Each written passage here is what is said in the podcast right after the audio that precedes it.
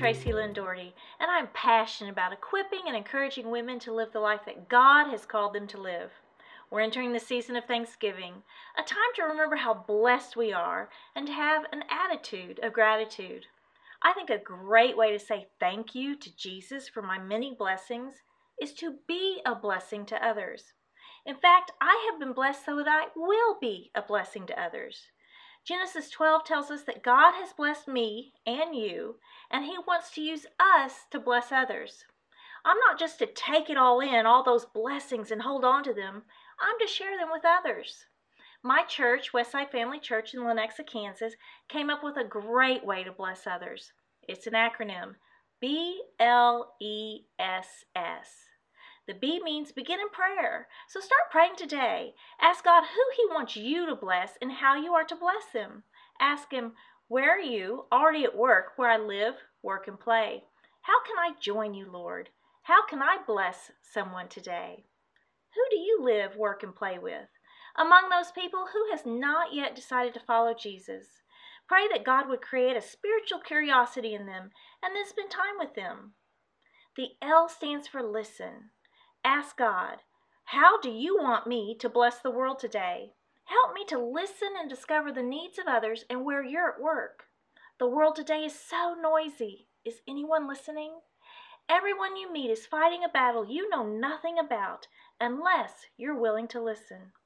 Every person you know is looking for someone who cares enough to listen.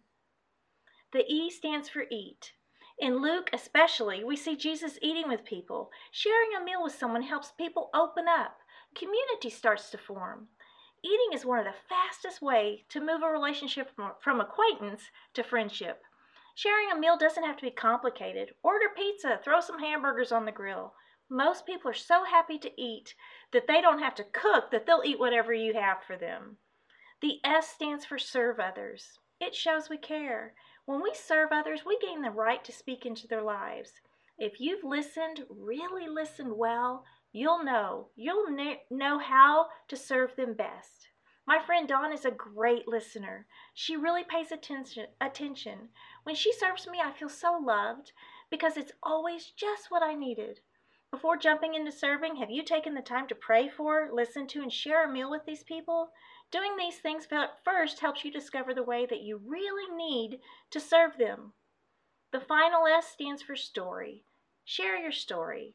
Start by sharing how Jesus has blessed you and made a difference in your life. Share your story in such a way that it demonstrates that Jesus is already at work in their life.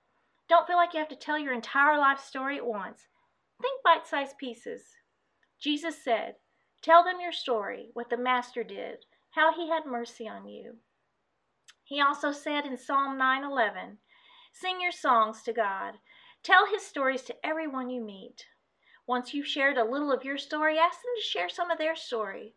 God wants to use you to bless your community, your home, your neighborhood, your workplace, wherever you do life. I would love to hear from you.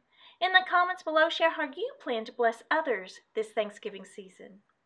If you would like to receive more videos like this one, just go to our website at equip and encouragewomen.com. Hit subscribe in the upper right corner. If you subscribe, it's free. You'll also receive our 16 minute video, Living Your Priorities.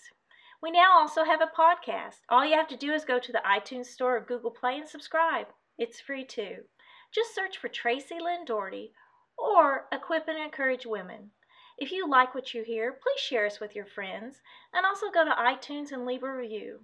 Thank you so much for sharing your time with me today all my best to you.